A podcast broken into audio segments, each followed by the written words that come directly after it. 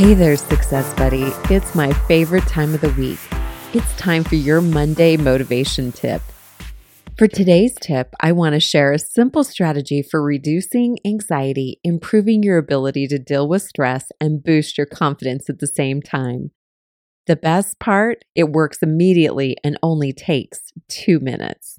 Here's the deal Recent research coming out of Harvard University and many other places is revealing that powerful and effective leaders not only share the same mindset, they also have similar hormone levels. More specifically, powerful leaders tend to have higher levels of testosterone and lower levels of cortisol. Higher levels of testosterone in both men and women leads to increased feelings of confidence Meanwhile, lower levels of cortisol lead to decreased anxiety and improved ability to deal with stress. Sounds good, right? What does this have to do with feeling more confident? Well, it turns out that one of the physical impacts of these two hormones is body language. So let's talk about the link between body language and confidence.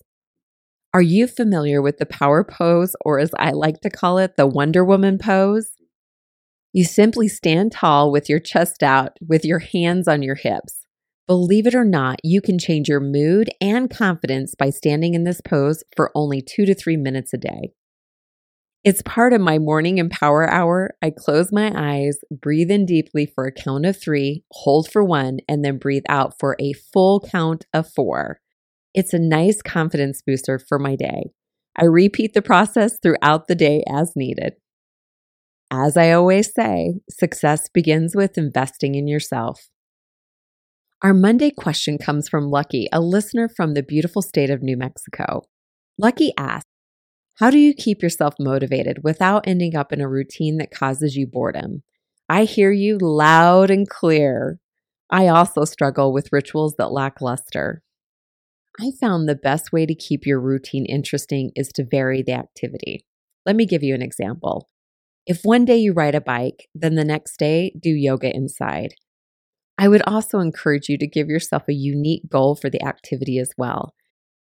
I once challenged myself to 30 days of yoga. To keep myself engaged, I had to switch up the time and the type of class I went to. I also kept track of the sessions visually. I added a post it note to my closet door with the date of each of the classes I attended. It was colorful and visually exciting. I would also encourage you to get a boost buddy, someone to give you that extra little nudge when you're losing your momentum. I would also recommend it be someone that you are not emotionally connected to. I assigned my husband as a boost buddy once, and I gave him a boost back when I didn't like his encouragement. I think you know what I mean. Lucky, I applaud you for maintaining a regular routine and for your awesome question. I am sending you a super big boost buddy nudge to keep going this week. You got this.